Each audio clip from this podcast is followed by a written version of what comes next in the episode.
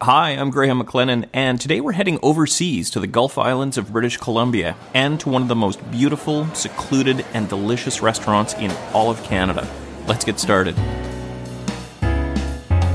Talking to chefs and sometimes lawyers, but always to people who love food. It's Chef Demoni. Here's your host, Graham McLennan. Thanks, as always, for joining me, and welcome back to the Chef Demoni podcast. Just over a month ago, I was married right here where I'm recording, in my hometown of Gibsons, British Columbia.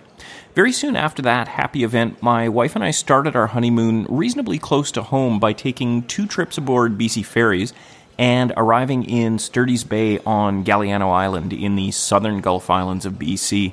We arrived about 8 o'clock at night and it was dark and it was quiet. Gorgeous. Really just what we were looking for after all of the wedding mayhem we stayed at a really lovely Airbnb cottage in the midst of an organic garden. Our hosts invited us to help ourselves to the garden, and their only request was that we make sure to close the fencing every time we went out because if we didn't, in their words, the deer will clean us out in an hour. Anyway, we enjoyed three brilliant days on Galiano. We browsed the bookstore, we went for walks on beaches where we actually saw some whales for about 20 minutes one day, just swimming by, bobbing along, and breathing. And of course, a particular highlight of the trip was dining at Pilgrimme Restaurant. I'm going to come to that experience soon and then move on to the interview with Chef Jesse McCleery of Pilgrimme. But first, just a bit of housekeeping about the show. Plans are coming together for the third, but hopefully not final stage of the honeymoon, and this will be in a few weeks in where else? Las Vegas, Nevada.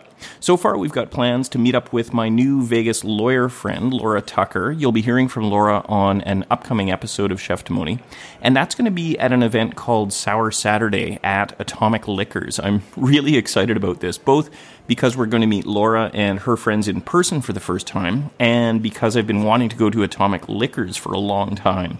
Apparently, it was the first issued tavern license in Nevada, and its license number is actually 00001. Fantastic. Can't wait to see this place. So they're hosting an event called Sour Saturday, and that's going to be a beer festival entirely devoted to sour beers. And fear not, I will bring a full report once we're back from that Vegas trip. I'm also hoping to meet up with Chris Kim from Faces and Aces Las Vegas and with um, Sonia Swanson from the Spicy Eyes podcast. Fingers crossed the dates are going to work from Chris. Sonia is actually in Vegas, but Chris will have to travel in from LA. And we've been having a back and forth lately on just where we might meet for dinner. So, leading contenders for that are Sparrow and Wolf and the Golden Steer, which is a classic Vegas steakhouse. I've never been to either. Both are on the uh, to visit list for sure. So, maybe dinner with Chris, maybe brunch. It will depend on if you can hear some dinging in the background. That's the pressure cooker.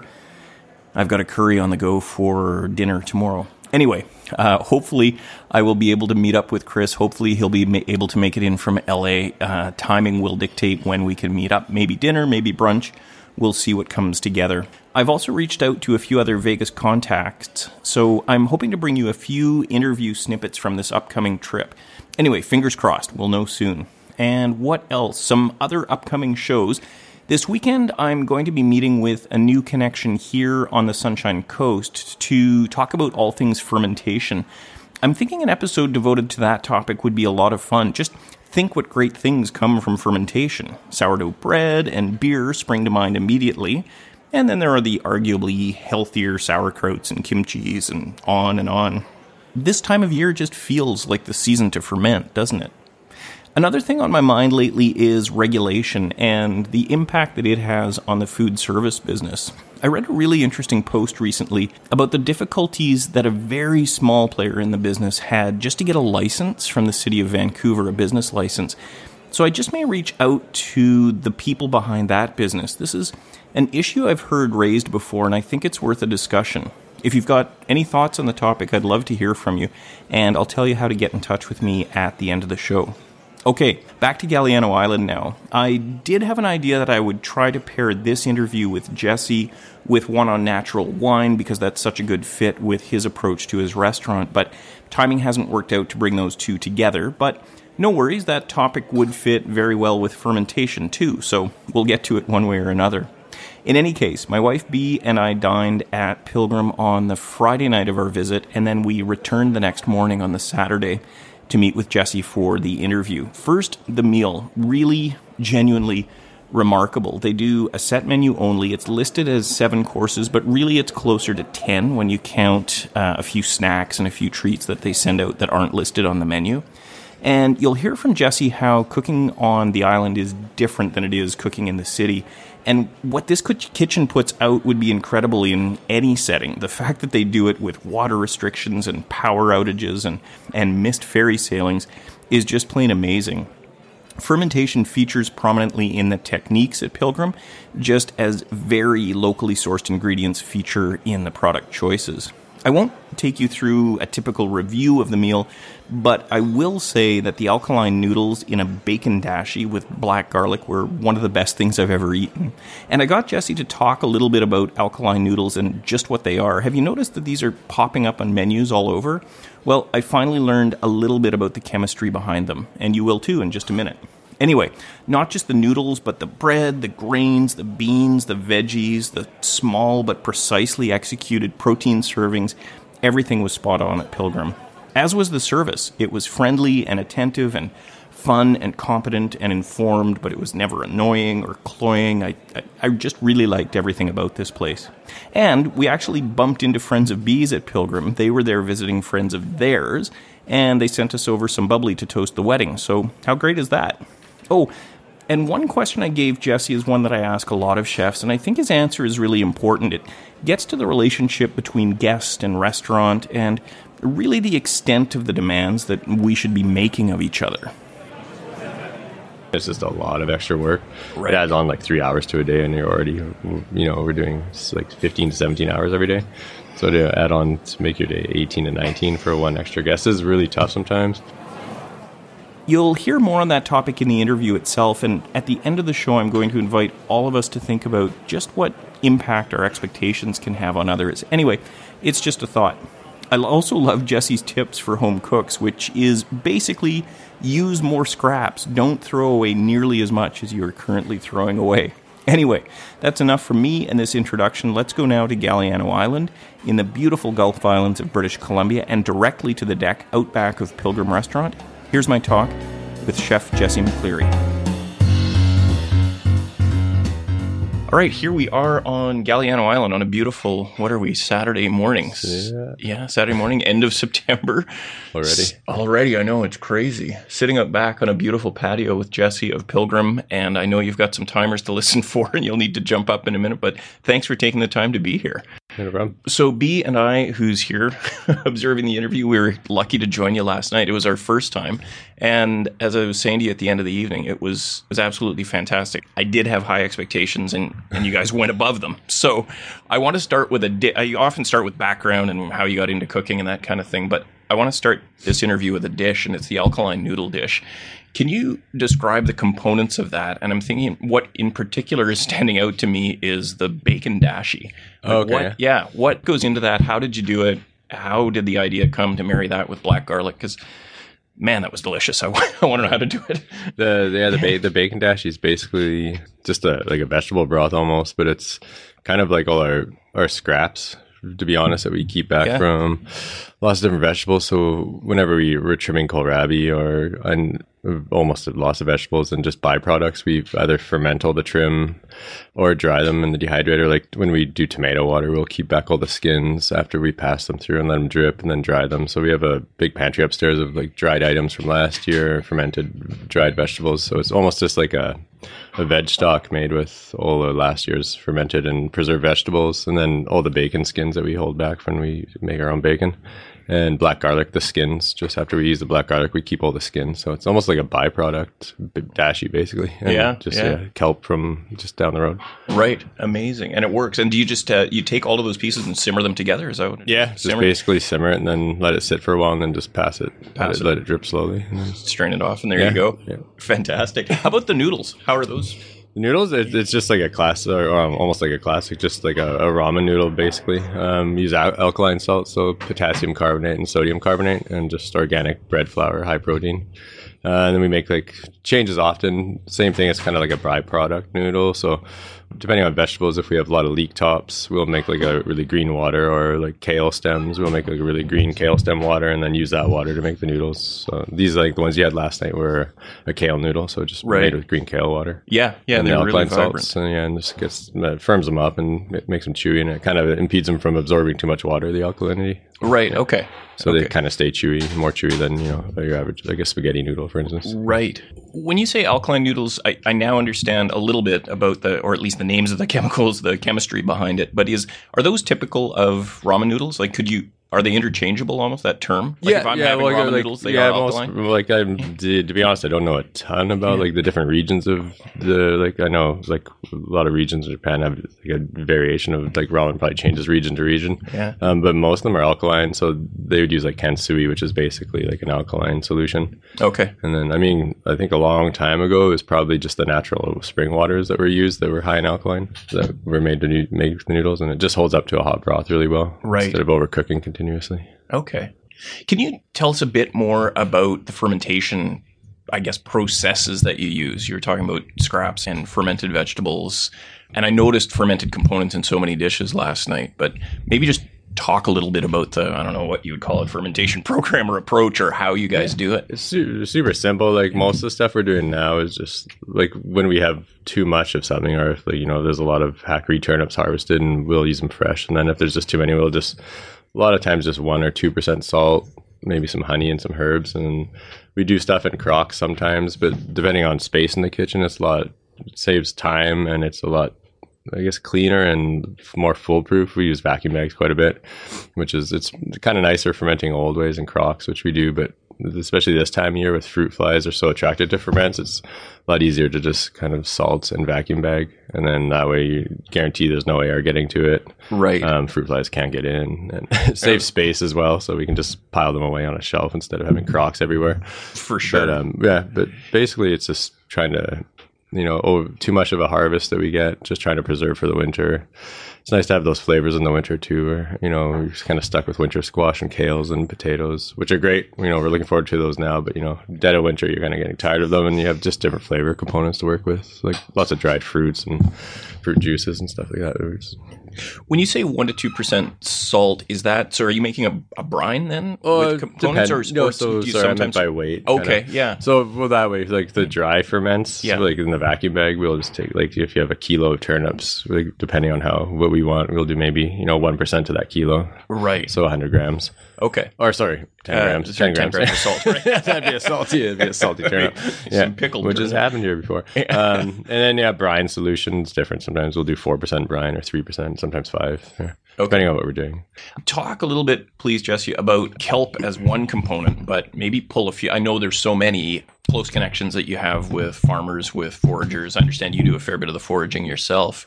Maybe just give us a sense of where the ingredients are coming from at Pilgrimme.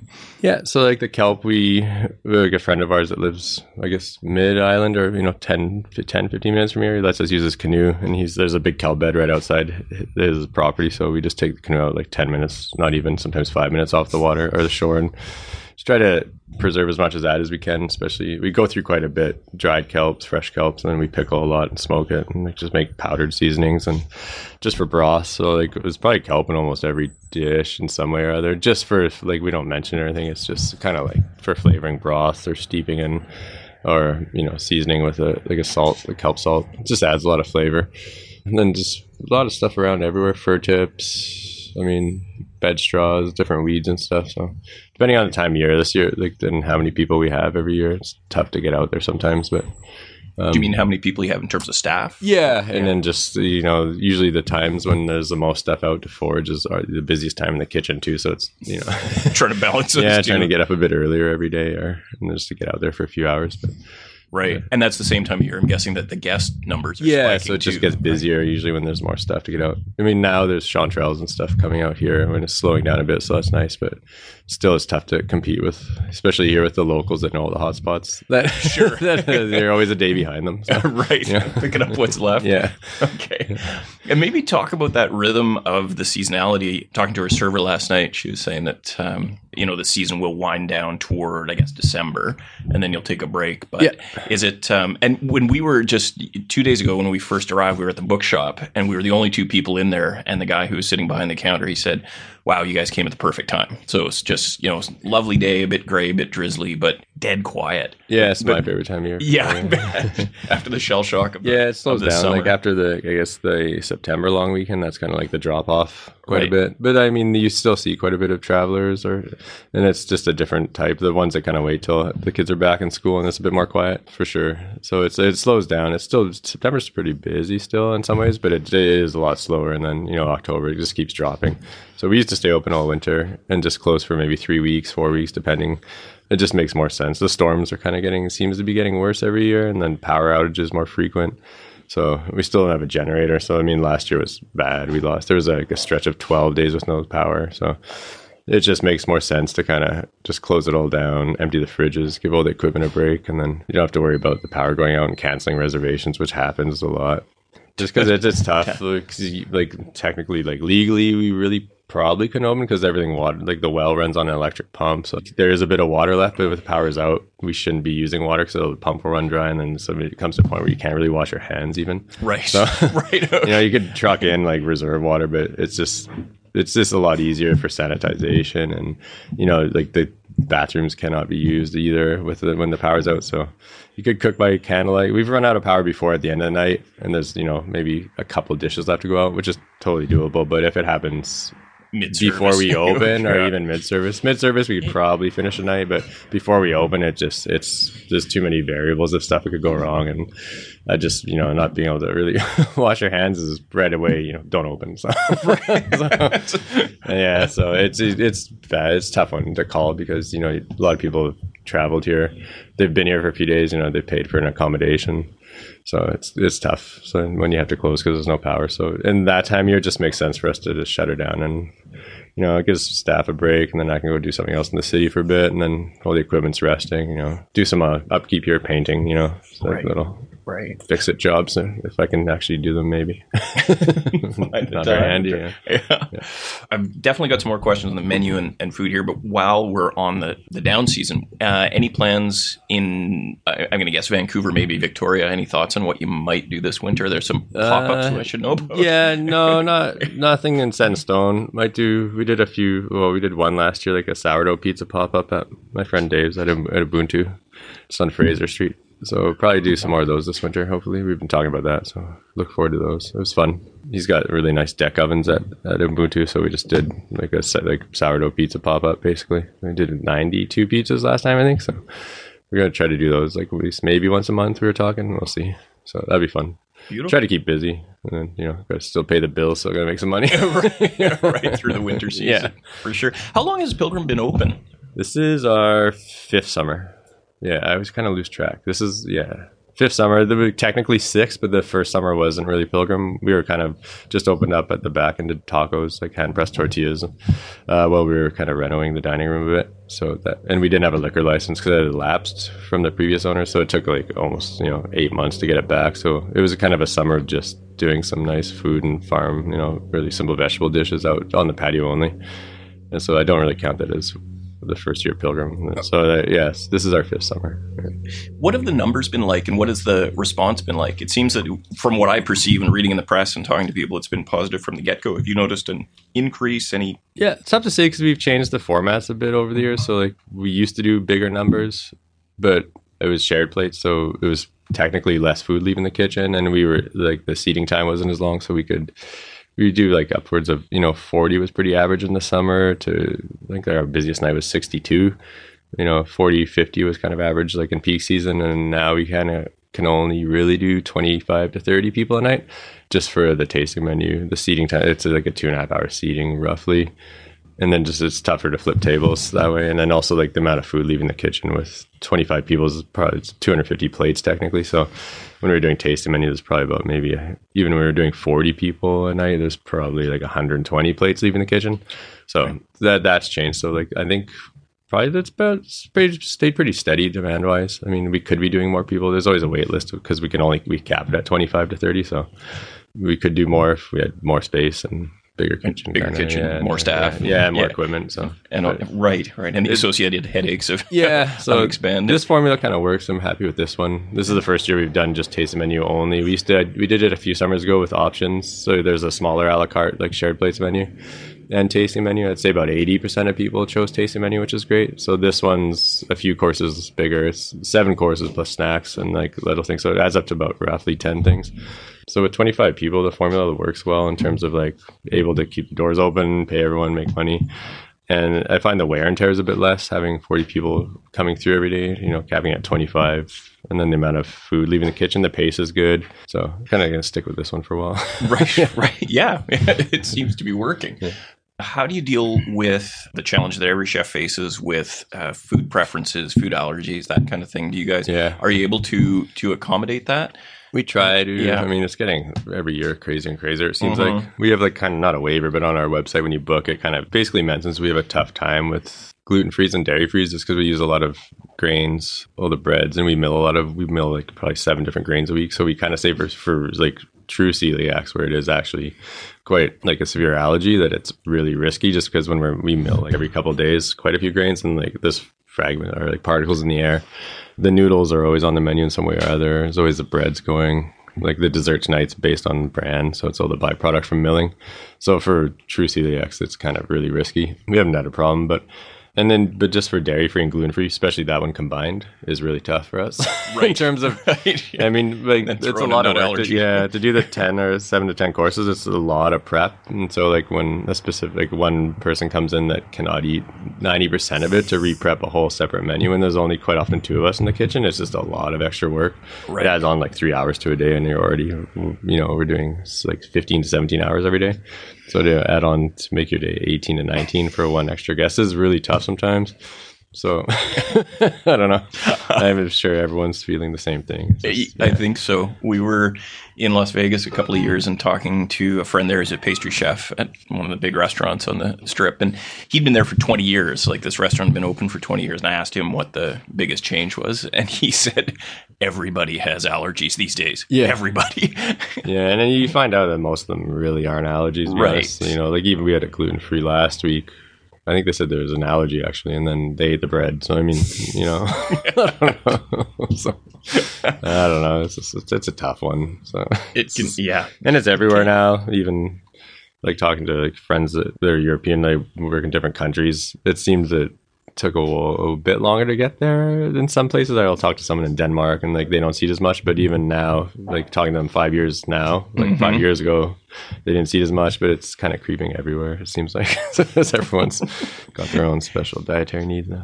Do you find a difference in the diners, in guests between, and I, I appreciate it's driven in part by the experience that you're offering, but it seems to me that people are able to breathe and their shoulders can relax a little bit more on Galiano than in the city. So do you find people are digging into the food more here, into the experience more than they do in the city? Yeah, for sure. Like the island's probably half of it, like for sure. So I mean, people are probably, I guess, a bit more relaxed. You know, like ha- if they really love the meal, like half of that's just being on Galiano, I'm sure. You know, and the other half's maybe the food.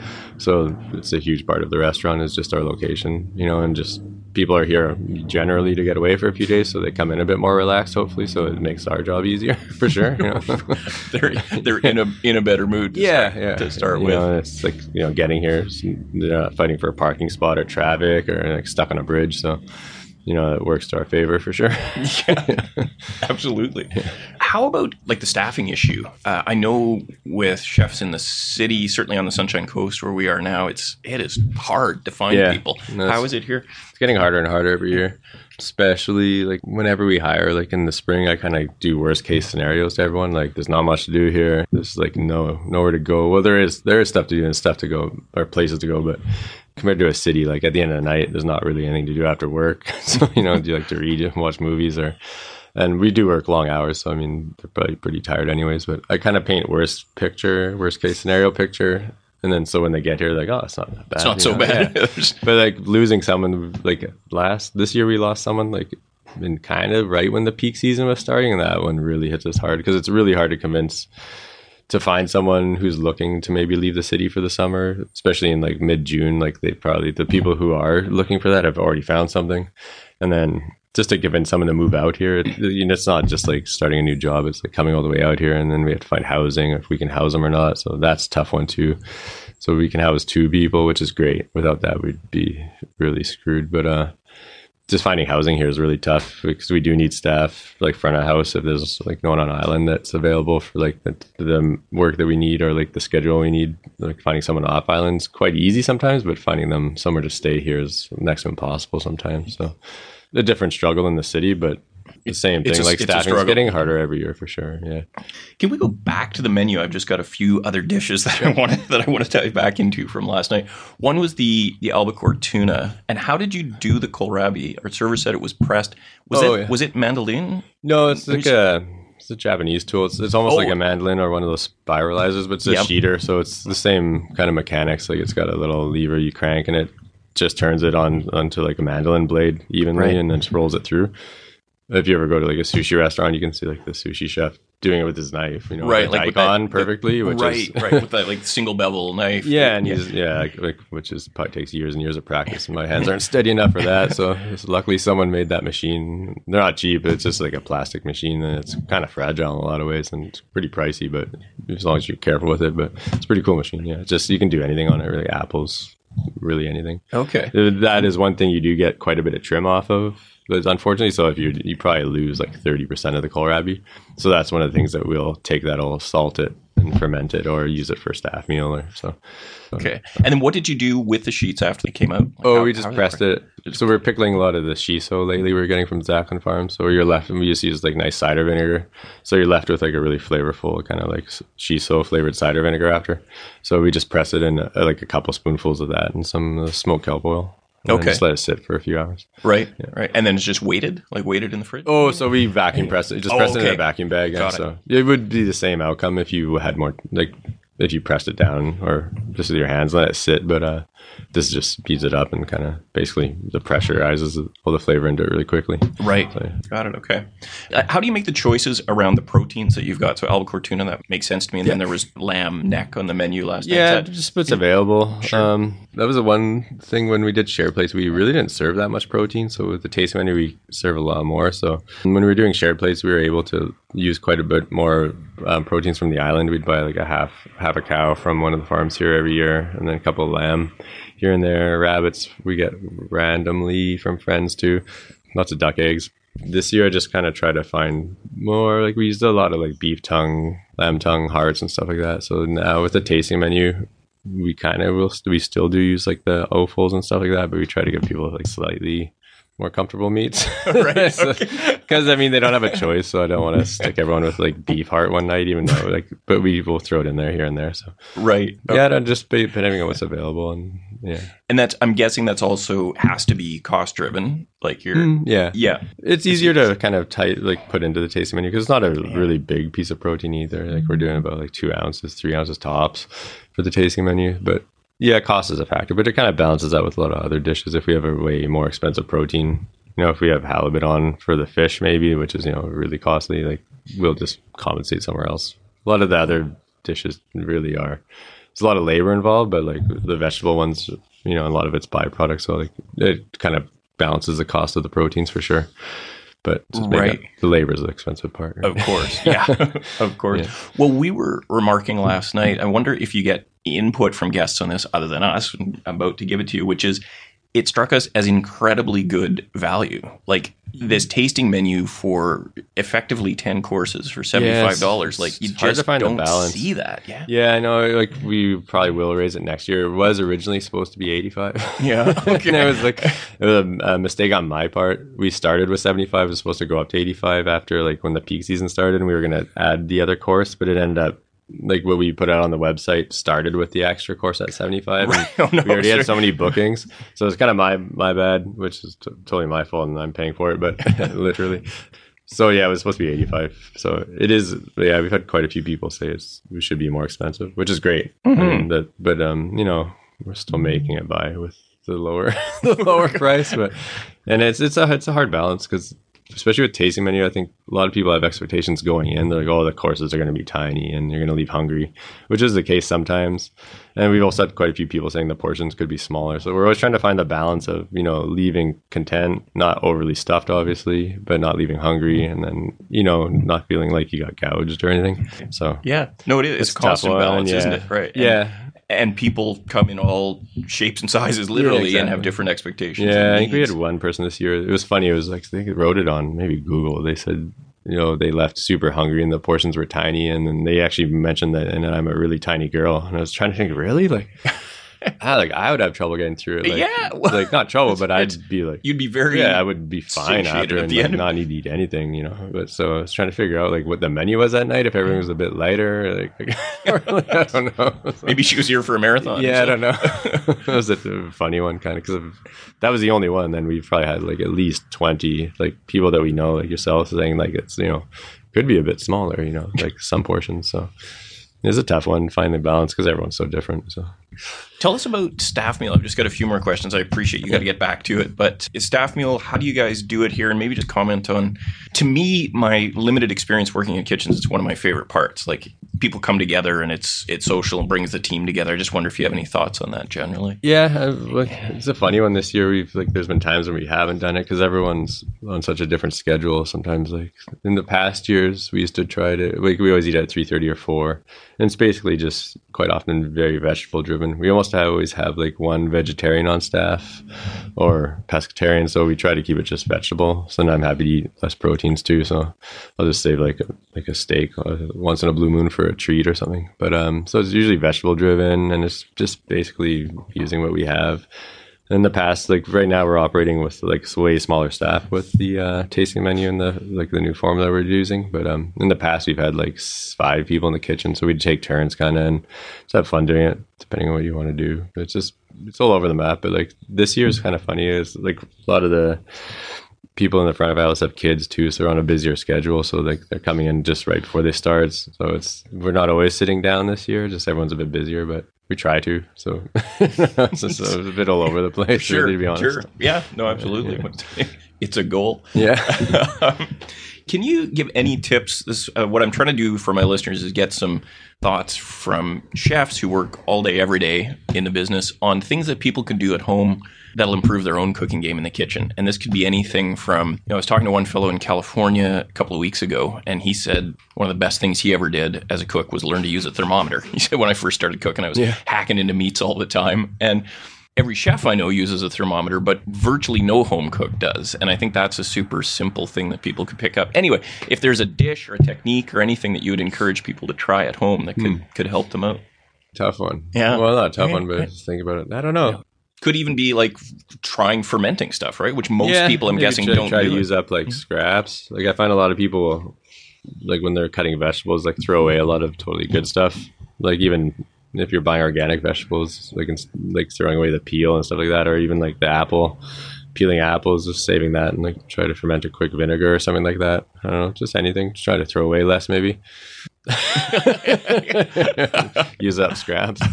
I, I, or even just yeah make stocks with it or who yeah, anything really just Right. throw away so much you see vegetable trim sometimes even in kitchens it's crazy just the amount of stuff people throw out just like topping peppers there's so much you know three good bites still on the top Right. like just things like that yeah. So just cutting back on waste or like you know that's what we do for staff meal basically is like if we do want like a perfect shape of something, which we don't really do that much here, we don't punch stuff out. Like the kohlrabi may be one thing where we have more trim than anything like on the menu now, but we, we'll never throw out the trim. Like so, even if we're busy, we'll just put it aside and either eat it or like even if we're too busy, we don't need it. I'll quite often just eat it while I'm making it. Just Right. like, come cut staff meal time. You're not that hungry just because I ate like you know.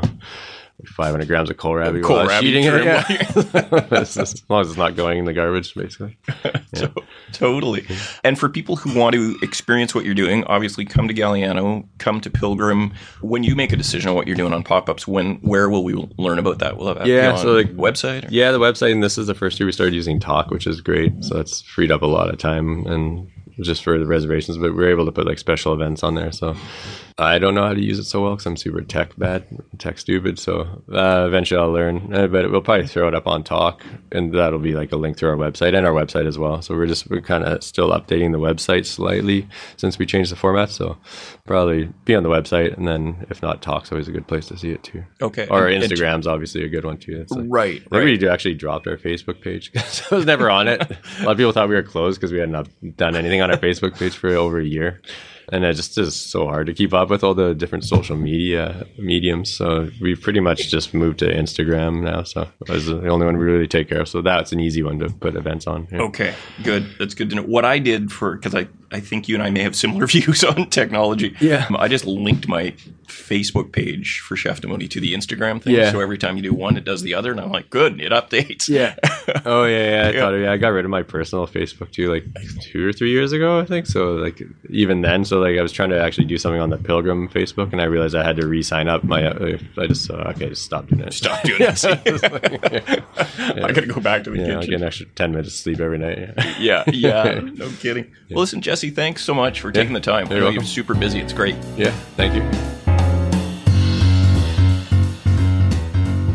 Thanks, Jesse, for a great dinner experience and for taking the time to speak to me in the midst of what I know was a really busy morning. I really like Jesse's approach to this business, and his comments on how dietary preferences can affect ours really struck home. Now, don't get me wrong, Pilgrimme takes very, very good care of all of its guests, and I've never met a cook or a chef who wouldn't bend over backward to accommodate an allergy. I just think sometimes our preferences have to be assessed in context, in remote places, in small places, in places with limited or focused menus. Basically, if you say you're gluten free and then eat the bread, the kitchen is going to be mad. Again, it's just a thought. I'd love to hear from you if you've got some views on this topic. Remember, you can avoid the hassle of ever downloading the Cheftimony podcast again just by subscribing to the show, whether that's on Apple Podcasts or any of the other platforms. And as always, I would really appreciate it if you could take a moment to give a star rating to Cheftimony. And if you've got a little more time, please leave a written review. Taking either or both of those steps really does help other people to find the show.